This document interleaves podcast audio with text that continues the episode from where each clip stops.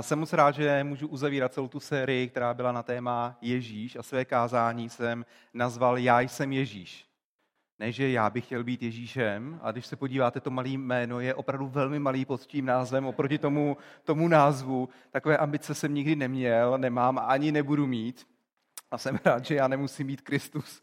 I díky vám teda, přesně, amen. a, ale tehdy, když jsem tady, to, tady ten název kázání jsem si dával, tak jsem ještě nevěděl, o čem budu mluvit. A, protože my teď plánujeme vlastně kázání na nějaký měsíc a půl dopředu, takže mnohdy vystřelím nějaký název, co mě napadne a zkouším ho co nejvíc zobecnit, abych se pak do něho vešel, až když vlastně dojde na lámání, na lámání chleba. Ale tady ten týden jsem vlastně začal nad tím přemýšlet vůbec o čem bych rád mluvil a, a pořád mě to vedlo do Jana, do Evangelia podle Jana, kde můžeme najít sedm Ježíšových prohlášení Já jsem, jakožto skříšení a život, chléb života, světlo světa, dveře pro ovce, dobrý pastýř, cesta, pravda i život a pravý vinný kmen. Já bych dneska rád mluvil o posledním Ježíšově prohlášení z Já jsem, což je Já jsem pravý vinný kmen, který je zaznamenán toto prohlášení v Janově 15. kapitole v prvním verši. Když jsem nad tím přemýšlel, tak jsem si uvědomil, že možná toto prohlášení je jedno z nejdůležitějších Ježíšových prohlášení. Jo, podle čeho tak soudím? Když se totiž podíváte do celého kontextu, tak od 13. kapitoly Jana do 17. je, nebo do 18. kapitoly je vlastně celý uzavřený úsek posledního večera Ježíše, který tráví se svými učedníky těsně před ukřižováním. V Janově 13. kapitole je večeře páně, ve 14. kapitole je Já jsem cesta, pravda i život, v 15. kapitole je Já jsem Ježíš, 16. kapitola je o příchodu přímluvce, 17. kapitola nevím o čem a 18. je, je zatčení, zatčení Krista. A to mě vedlo k tomu, že Ježíš určitě chtěl předat něco podstatného v celé této pasáži, protože věděl, že se přiblížila jeho, jeho hodina, že eh, druhý den bude ukřižovaný. A kdyby my jsme byli v kůži Ježíše, tak eh, a byli byste například na smrtelné posteli a kolem vás byly vaše děti, tak byste jim určitě chtěli předat něco nejpodstatnějšího, něco nejdůležitějšího to, co by si měli vlastně odnést do celého svého života. Proto si myslím, že celá tato pasáž od té 13. do 17. včetně jeho prohlášení posledního Já jsem pravý vinný kmen je velmi důležitý a podstatný a my jako křesťané bychom z, té, z této pasáže měli hodně, hodně čerpat. Tady ta pasáž mluví samozřejmě o kři, ukřižování, že Ježíš se chystá na kříž a že bude třetího dne uh, vzat. Ale také jasně mluví o tom důležitém propojení mezi Bohem Otcem a, a křesťanama a jeho učedníkama. A já jsem, když jsem nad tím přemýšlel, tak jsem si říkal, proč je toto propojení tak důležité pro nás, k čemu vlastně slouží a jak můžeme my sami zůstávat propojení s Kristem. Co tím vlastně vůbec Ježíš myslel a, a proč je to pro nás tedy tak důležité. Když se podíváme, Jindro, jestli můžeš, Jindra je rychlý, eh, tak když se podíváme do 15. Eh, kapitoly Evangelium podle Jana, čtvrtého verše, tak tam Ježíš říká, zůstaňte ve mně a já ve vás. Jako ratolest nemůže nést ovoce sama od sebe, nezůstale při kmeni, tak ani vy nezůstanete-li ve mně. Já jsem vinný kmen, vy jste ratolesti, kdo zůstává ve mně a já v něm, ten nese hojné ovoce. A to mě vede k takovému prvnímu vlastně bodu mého kázání a to je, že zůstávat propojený s pravým kmenem produkuje správné ovoce. Zůstávat propojený s pravým kmenem produkuje správné ovoce. Myslím si, že každý z nás, když si uvědomíme své já, tak chceme nést dobré ovoce v našem životě. Chceme být dobrým manželem, dobrou manželkou, toužíme dobře vychovat naše děti, toužíme zabezpečit naší rodinu, toužíme být moudrým, zároveň láskyplným a tak dál a tak dál. Nevím o nikom, nikdy jsem se s tím nesetkal, že by mi kdokoliv řekl, hele, od malička jsem chtěl prostě žít blbý život. Chtěl jsem žít špatným životem. Jo, chtěl jsem být kriminálníkem, skončit v dluzích, chtěl jsem prostě zůstat bez přátel, sám. To byl cíl mého, mého života. Myslím, že každý z nás máme ve svém srdci touhu nést dobré ovoce. Jenomže velmi často se nám to tak neúplně kodaří, že? Uděláme něco, co pak zjistíme, že jsme dělat neměli. Nebo řekneme něco a pak zjistíme, aj, aj, tohle to jsme úplně říkat neměli. Pokud jste v manželství, tak uh, chlapy, tak manželky velmi často říkají, hele, tohle to bys neměl dělat, to je blbý příklad pro tvé děti, nebo takhle by se neměl chovat, protože prostě měl bys se ke mně chovat prostě jinak, lépe. Já mám výhodu, že dneska jsem muž, kdyby tady byla moje manželka, tak mi samozřejmě řekne stejně tak ženy, že? Jak co chlapi říkají neustále si třeba, nevím, stěžují, když jsou nemocní, pořád jejich bebínka, jak si jejich rýmičky a tak dál. Já, když jsem nemocná, tak prostě kmitám kolem dětí a vůbec tady ty věci neřeším a tak dál. Jo, záleží, tím jsem chtěl trošku vyrovnat ten pohled. Já jsem tady za chlapy dneska, takže si můžu dovolit to, co si dovolím. Ale je to, je to obou straný. Řekneme nebo uděláme něco, co potom bychom dělat neměli a lidé okolo nás nás na to upozorní. Problém někdy tkví v tom, že se často zaměřujeme na ten samotný čin, co jsme udělali, než vlastně na to, co nás k samotnému činu vedlo, anebo z čeho ten čin vzešel. A v tom mně přijde právě Bible naprosto geniální, protože se nikdy nezabývá povrchností, ale vždycky jde do hloubky. Snaží se nám ukázat na to, odkud vlastně pramení to, co je zjevné a to, co je vidět. A Kristus tady jasně říká, nemůžete nést ovoce sami od sebe pouze, když zůstáváte na mě. Když ne zůstanete, ale zůstáváte v nedokonalém vidu. Když na mě budete pevně naroubováni, na ten pravý vinný kmen. A nevím, kdo z nás techniku roubování, ale v rámci roubování vždycky máte podnož, a těch technik je x, ale ta nejjednodušší máte podnož a máte roub, který má vlastně stejnou plochu, jako, jako má ta podnož.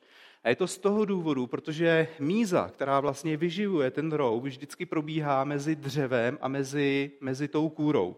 Proto je tak důležité, aby, aby ta kůra vlastně s tím dřevem se, se překryla jak na podnoži, tak na tom roubu. Protože tím vlastně se nepřeruší tok té mízy a ten roub krásně sroste. Také je zajímavé, že vždycky se kolem toho vytvoří tzv. svalek, který je daleko pevnější než jakákoliv část té rostliny.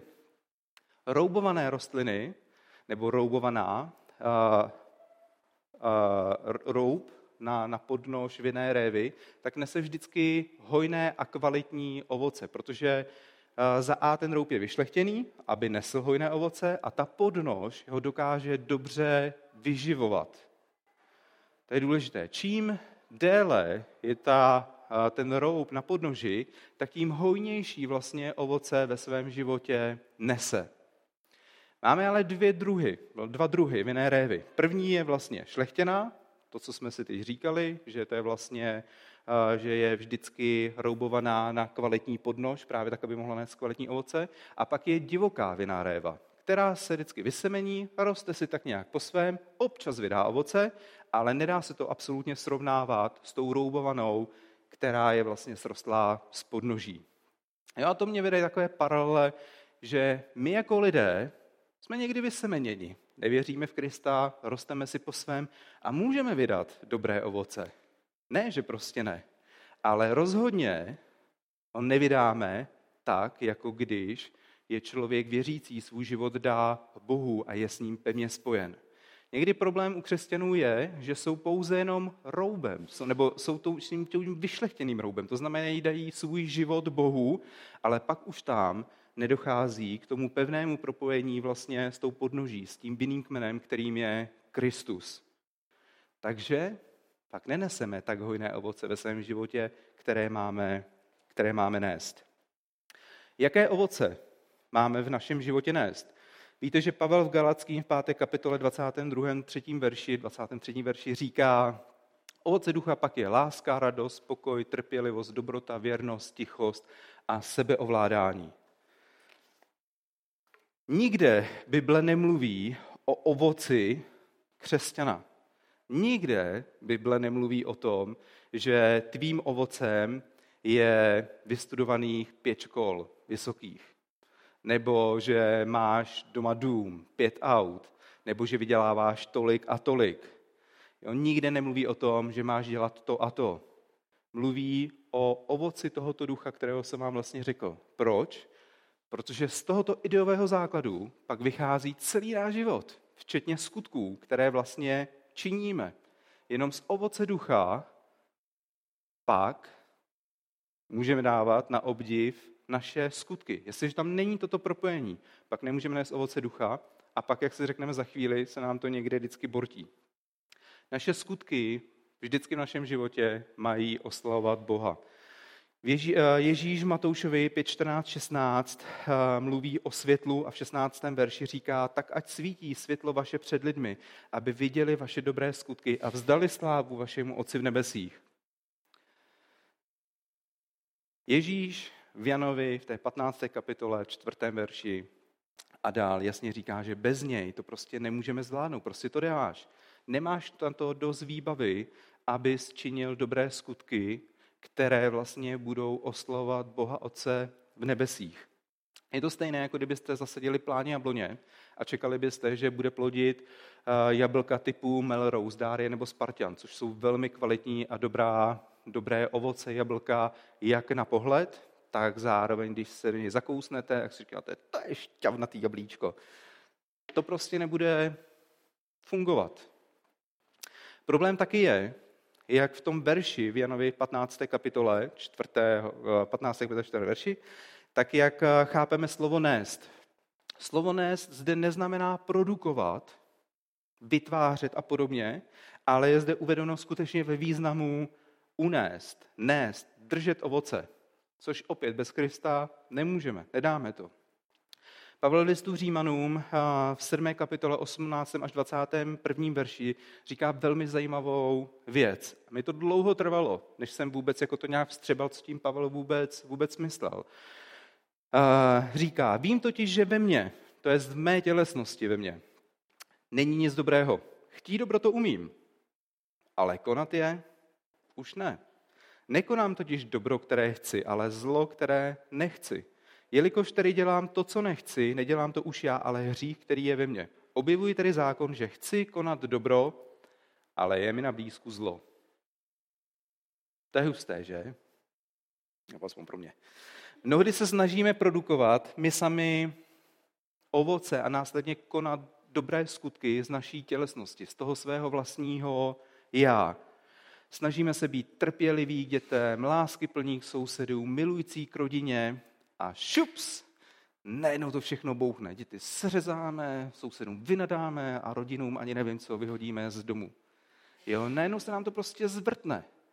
Já nevím, jak to zažíváte vy, ale ty neskutečně mě překvapuje, jak, eh, kde jsem uvěřil v roce 2004, jak prostě někdy dokážu přepnout a udělat věci, které si říkám, jejda mane, nejsem už tak dlouho v Kristu, abych tohle prostě nedělal že mě to neustále překvapuje. Člověk chce konat dobré touhy, ale vždycky se to nějak jako pokazí.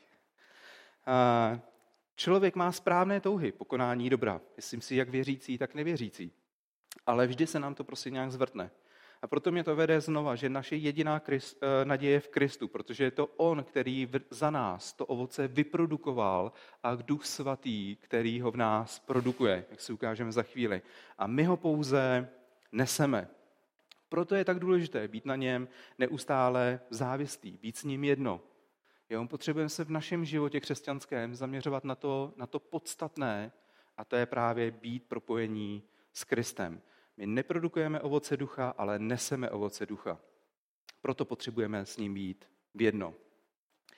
Nevím, jestli jste si všimli ve vašem životě, možná ve vašem osobním životě nebo v rámci ostatních lidí okolo vás, že ten, kdo procházel velmi těžkým obdobím a upnul se na Ježíše, tak, tak najednou začal produkovat hrozně dobré, dobré ovoce. Najednou jste si říkali, to je, to je obdivuhodný, jak dokáže reagovat v těžkých situacích jak ho ty věci nedrtí, ale jak si dokáže udržovat určitý, určitý nadhled nad tím vším. Mnohokrát jsem vám tady říkal, že i my sami s Miriam jsme měli, máme svědectví v našem životě, kdy jsme jasně viděli, kde nás Pán Bůh držel, když jsme procházeli těžkým obdobím. Nikdy se nepřeji, ne, ne, ne, nepřeji vrátit se do těžkého, do těžkého období, ale jasně jsem věděl, že nás tam Pán Bůh držel. A to najednou produkuje určité ovoce, kde si říkáte, to jenom může, může prostě dělat Pán Bůh. Tohle to nikdy nemůžu dělat já. Nedávno k nám Nedávno nás vlastně soused eh, tak eh, poslal stížnost na obecní úřad ve vesnici, kde žijeme, protože si tam vlastně kluci na ulici hráli florbal, přišel tam ještě soused, hrál tam s ním florbal, jsem si říkal, když on tam hraje, sice jsem byl nemocný, tak jsem si říkal, půjdu aspoň do brány a budu tam bránit. A jenom jsem viděl, že tam se soused jakoby vyšel z boku a bavil se s tím druhým sousedem a padlo pár jako z prostých slov a podobně a tyhle ty věci. A nějak za 14 dnů, za tři neděle. Já jsem byl úplně, mi to úplně míjelo. Já jsem to jenom viděl a jak mě bylo blbě a tak dále, jsem se držel té hokejky a, a říkal jsem si, vůbec do toho nebudu vstupovat a jsem rád, že to nemusím řešit a podobně, ať se to klidně vyříkají. A, a za asi 14 dnů, tři neděle, tak k nám přijela paní z úřadu, Miriam někde byla, já jsem byl sám se třema dětma a objednávali jsme si vlastně pizzu, tak jsem tam jako, jsem myslel, že mi do, někdo dovezl pizzu a najednou paní prostě z úřadu, tam mi koukala já na ní a říkala mi, přišlo na vás stížnost, že používáte, že si hrajete na veřejné komunikaci a že plot souseda používáte jako mantinel. A já, aha, jako můžu vám říct, že ve mně hrklo, jako v první jsem si úplně říkal, jak si to někdo může dovolit, jako na mě na takovouhle kravinu poslat jako stížnost, jo. No úplně ve mně jsem si říkal, tak to je teda, to se mi vůbec nelíbí. No, ale já jsme se jako začali s paní bavit a jsem říkal jenom, jak to celé bylo. A nejenom jsem viděl, že soused je vlastně na zahradě. Jsem říkal, je, soused je na zahradě, tak půjdeme za ním rovnou a budeme se to jako vyříkat. Ale nemyslel jsem to zle. Vy najednou jsem úplně, jak kdyby taková ta zlost, která vás začne klíčit, tak se jako rozklíčá a pak se zase stáhla. Já jsem si říkal, nechám, dám tomu prostě určitý nadhled a, a bavili jsme se s tou paní z úřadu. Jak jsem viděl soused, tak jsem říkal, je, to je dobrý, půjdeme se s ním aspoň o tom promluvit. Co za ním přišli a a otevřeli jsme to a myslím, já jsem byl sám překvapený, jak jsem v té věci reagoval, velice smířlivě, jsem se bavil se susem, si říkal, my vám tady nechceme dělat žádnou pakárnu a ohledně dětí, aby ty, aby, já nevím, používali jsme váš plot jako mantinel, když vám to vadí, na druhou stranu jsou to malí děti, je to před barákem, je to na, na, na ulici prostě, zase nemůžete chtít, abychom naše děti drželi takhle. A on mi na to nějakým stylem reagoval. Pak přijela pizza, já jsem jim všem rychle jenom řekl, tak já musím běžet. A za mnou pořád, kam jsem šel, tak za mnou ty tři děti. To bylo vtipný. Jsem šel kačenka a oni pořád za mnou běhali. Ty a, takže to bylo taky jako dobrý. Oni tam koukali na souseda, na tu paní. Takže za mnou jsem měl jako i velmi dobrou podporu, morální. a a to připadalo fakt kačenka za ním, ty, ty, ty tři kačátka. A tak jsme odběhli a doma, když jsem jako rozdal tu pizzu, tak jsem si jenom říkal, to je stejně obdivuhodný, jak, eh, jak pán Bůh některé věci láme a jak jdou proti přirozenosti. Když bych Krista neměl, tak bych se do souseda znova obul a jenom bych mu řekl, jako co si to dovolujete. A just tam prostě budou hrát na ulici a just tohle to ještě uděláme a já ukážu, kdo tady jako je vládce ulice a podobně. Ale vůbec. Jenom jsem prostě říkal susedovi, nám jde o to, aby, aby jsme vám neznepříjemňovali život, ale stejně si musíte uvědomit, že máme tři malé děti a, a nemůžete ani ho znepříjemňovat nám. Pojďme najít nějaký kompromis, kde vám bude dobře, kde nám bude dobře. A jenom, myslím si, že když jsem potom nad tím přemýšlel, tak ta paní z úřadu, tak Myslím si, že ta nikdy nezažila tak jako smířlivý rozhovor, kdo by, kdo by se někdo snažil o to, jak dobře ví se svým sousedem. My jsme pak vlastně zjistili, že ona vozí taky svého syna na fotbal, takže teď se tam vlastně potkáváme a i když jsem ji tam vlastně viděl poprvé, já jsem ani nevěděl, kdo to je, už mi to vypadlo, její obličej z toho z paměti, tak na mě za mnou přišla, jenom mi právě říkala, Tak to soused. Jo, to mi to došlo, že to je to. A Miriam spolu si tykají, a už jsou na Facebooku kámoši a podobně. A teď eh, Miriam bude v úterý vlastně pryč a ona mi říkala, kdybyste chtěl, tak klidně můžu jako vám, a protože jsme se o tom bavili, a říkala, klidně jako já naberu i Olivera, můžu ho odvízt, pak ho zase přivízt a podobně. Tak jenom je to hezké, jak to potom všechno vlastně do sebe zapadne a jak právě pán Bůh skrze tady to ovoce, které my máme nést, tak jak skutečně, když dáváme zlé věci Bohu do rukou, a jak on je bere a mění je úplně v dobré věci. Jo, a tohle z naší tělesnosti prostě nejsme schopni. Možná máme dobrou touhu, pokonání dobra, žít smířlivě s našimi sousedy. Ale pak tš, padne se kera na kámen a my prostě bychom souseda nejradši zbyli a ukázali, kdo je tady bos. Za to Duch Svatý jde úplně proti tomu. Naopak, žehnej mu. Prostě buď s ním. Přenech to mně, aby, aby na tom mohl být oslaven Otec v nebi. Takže to bylo první bod mého kázání. Zůstávat propojený s pravým kmenem produkuje správné ovoce. Druhý je zůstávat bez, bez připojení s pravým kmenem produkuje nic. Skvělé, Indro, děkuju. Ten verš dál pokračuje, 15.5. Kdo zůstává ve mně a já v něm, ten nese hojné ovoce, neboť beze mne nemůžete činit nic. Někdy je krásné, když slovům, který dáváme nějaký význam, abychom je lépe pochopili, tak si najít k tomu synonyma. Jaké byste řekli, že synonymum ke slovesu nic? To jsou takové ty hloupý testy na vysoké školy. Já nevím teď, jak se to jmenuje. Já jsem to vždycky úplně kvetl. Jak tam byly vždycky, dopujte synonymum tady těm slovům. Já jsem vždycky úplně, vím já? no, vím já, jaký slova? Já vidím poprvé, já ani nechápu jejich význam pořádně, na to pak ještě, abych tím dával synonyma. Jak, jak se to jmenuje? testy. Jsem vždycky z toho byl úplně vyřízený. Párkrát jsem se to zkusil a já jsem si říkal, abych na tom si musel strávit nejméně roka, opravdu se to naučit. Slovo, uh, synonym ke slovesu nic je nula. Když to budu parafrázovat, uh, ten výrok, tak můžu říct, jak kdyby Kristus říkal, neboť beze mne jste nuly. Jo, teď kdyby tady někdo mezi námi seděl a poslouchal nevěřící, tak stopuje video a říká si, tak to teda jako sorry, já žádná teda nula nejsem. Já rozhodně ne. Možná vy jako křesťané, když se považujete za nuly, fajn. Ale já teda nula rozhodně nejsem. Vzhledem tomu, co jsem všechno dokázal, kolik třeba přínosů jsem měl pro společnost a podobně. Ale když se zamyslíte skutečně nad tím výrokem ohledně, ohledně Pavla, který říká právě v Římanům, že máme správné touhy pokonání dobra, ale vždycky se nám to nějak zvrtne, tak najednou zjistíme, že, že bez Krista jsme skutečně nuly. Jo, mnoho lidí dokázalo naprosto úžasné věci, objevy, na kterých dneska stavíme. Jo, dejme tomu Einsteina a podobně.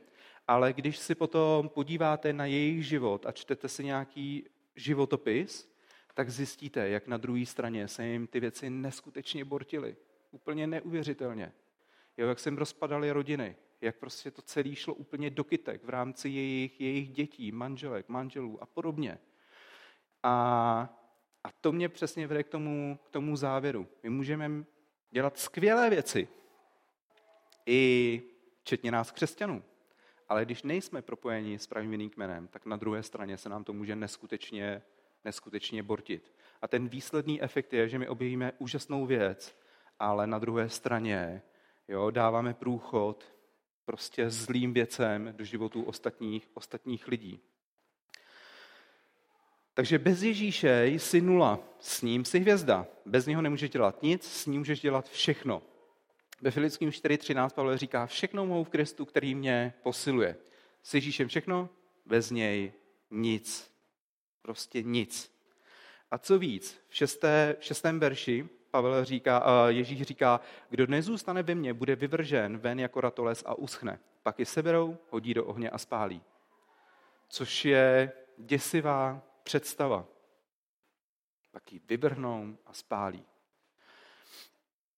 Víte, za celou dobu, co jsem ve službě, tak eh, se stále učím jedno. Vzdávat se svých soudů, jak ty věci ve finále by měly být. A pro mě to je nejtěžší, nejtěžší věc. Čím jsem ale starší, tak tím víc si uvědomuju, že pán Bůh si to vždycky nějak udělá jako po svým. Já mám představu, jak ty věci by měly být v rámci církví, v rámci mého života, v rámci životů mých dětí, v rámci mého manželství a podobně, ale upřímně pán si to vždycky udělá po svým. A uvědomuji si, jak je velmi jednoduché radit ostatním lidem. Je to ta nejjednodušší věc v životě. Rada je hrozně jednoduchá. Ale jak je velmi těžké a složité poznávat sám sebe a právě si uvědomovat, jak bez Krista jsem nula. Že bez něj skutečně já nedokážu absolutně nic. Že je to jenom jeho milost a jeho duch, který ve mně plodí jeho ovoce, lásku, radost, pokoj, trpělivost, laskavost, dobrotu, věrnost, tichost a sebeovládání. A že to je to pravé, nacházet neustálou hodnotu mě samotného v Kristu. To si myslím, že, že je cíl a že to celoživotní, celoživotní cíl každého z nás, nebo by to měl být celoživotní cíl každého z nás. A dneska možná to máš postavené, že Kristus je mojí nejvyšší hodnotou. Můžu vám garantovat, že zítra to může být úplně jinak. Stane se vám x zlých věcí a najednou to s vámi otřese jako oslíčko otřese, z vás spadá víra jako dukátky z toho oslíčka a vy tam stojíte úplně ve vzduchoprázdnu a říkáte, bože, kde v tom všem jsi? A najednou se vám nedostává žádná odpověď, žádná odpověď, žádná odpověď, ale to nic nemění na tom, že Bůh tam s námi je a že ve finále, na konci toho procesu můžeme vidět, že, že je prostě dobrý, že tam s náma vždycky byl a že je znova tou naší nejvyšší hodnotou tady na zemi. Jak můžeme zůstávat propojeni s vinou révou, s Ježíšem? Je mnoho věcí, jak můžeme zůstávat propojeni. Základem toho je samozřejmě víra v Krista. Ať už je to skrze, můžeme jít do další slide, ať už je to skrze modlitbu, nebo čtení písma, nebo poslouchání chvál, uctívání, nebo společenství s ostatními věřícími, kdy sdílíte svůj život a jak Kristus jedná ve vašem životě, Jo, je to zůstávat, to je stejná součást zůstávat propojený vlastně s Kristem na vinném kmeni. Nebo když přijdete večer do pokoje a tam vidíte své spící dítě a říkáte si, jaký je to požehnaný dar od Boha. A znova jste propojeni s Bohem.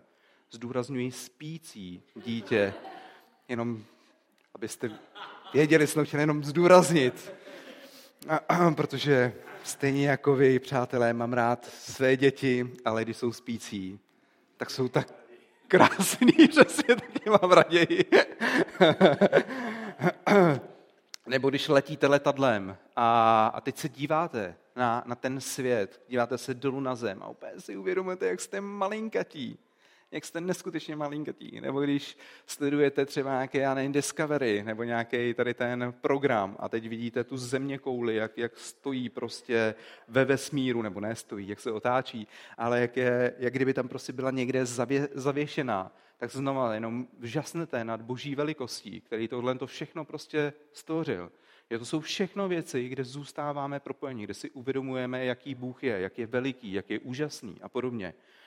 Ale v této pasáži zmiňuje i Kristus dvě věci, které bych rád tady ještě vypíchl. A to je v Jan 15.10, kde říká, zachováváte-li má přikázání, zůstanete v mé lásce, jako já zachovávám přikázání svého otce a zůstávám v jeho lásce. Jinými slovy, dělej to, kulturní vložka. Hany, musím prosit. Ne.